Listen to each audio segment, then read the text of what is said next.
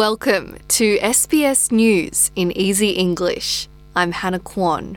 Prime Minister Scott Morrison is announcing plans to build a new submarine base on Australia's east coast.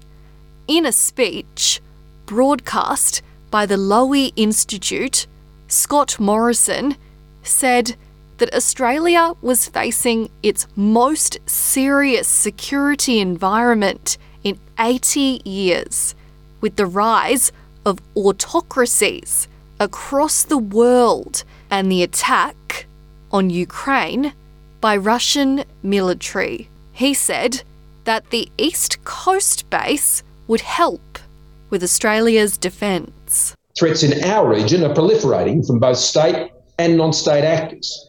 Militarisation is expanding and evolving rapidly. The spectre from terrorism and all forms of violent extremism endures.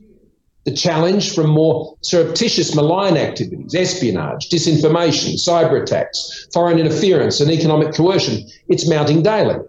Mr. Morrison says Australia's national security and safety relies on investing in defence and that defence spending in 2020 and 2021 as a percentage of Australia's economy is now at 2%.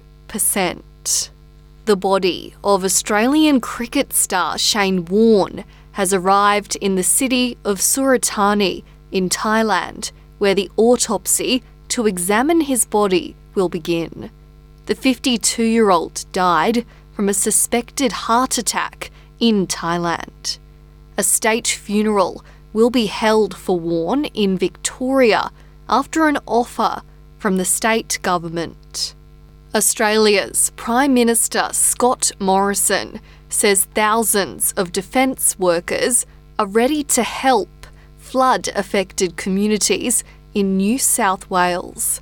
Some people living in those areas have complained that there haven't been enough staff provided to help in the crisis and not enough money spent on the emergency response.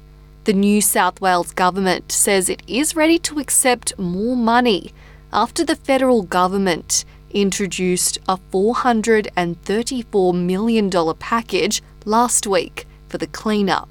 Another person has died in the Queensland flood disaster, bringing the total death toll to 12 people. The body of a 60 year old man was found in a car in southeast Queensland. A passenger in the same car was found alive after she was able to escape.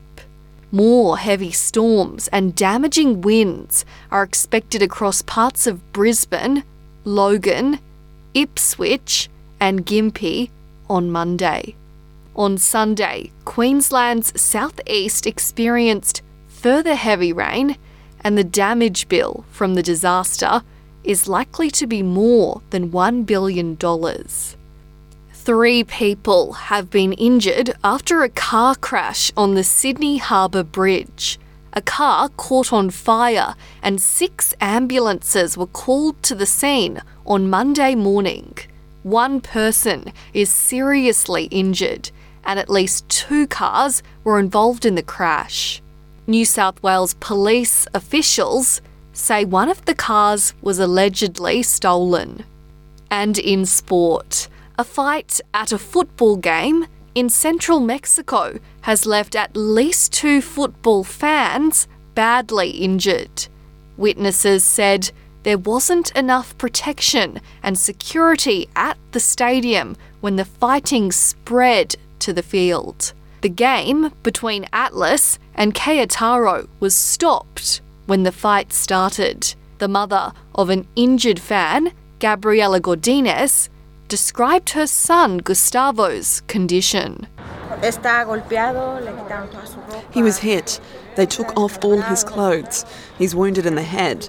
He is under observation, of course, to check that all his organs are fine. It's difficult. And that's SBS News in easy English.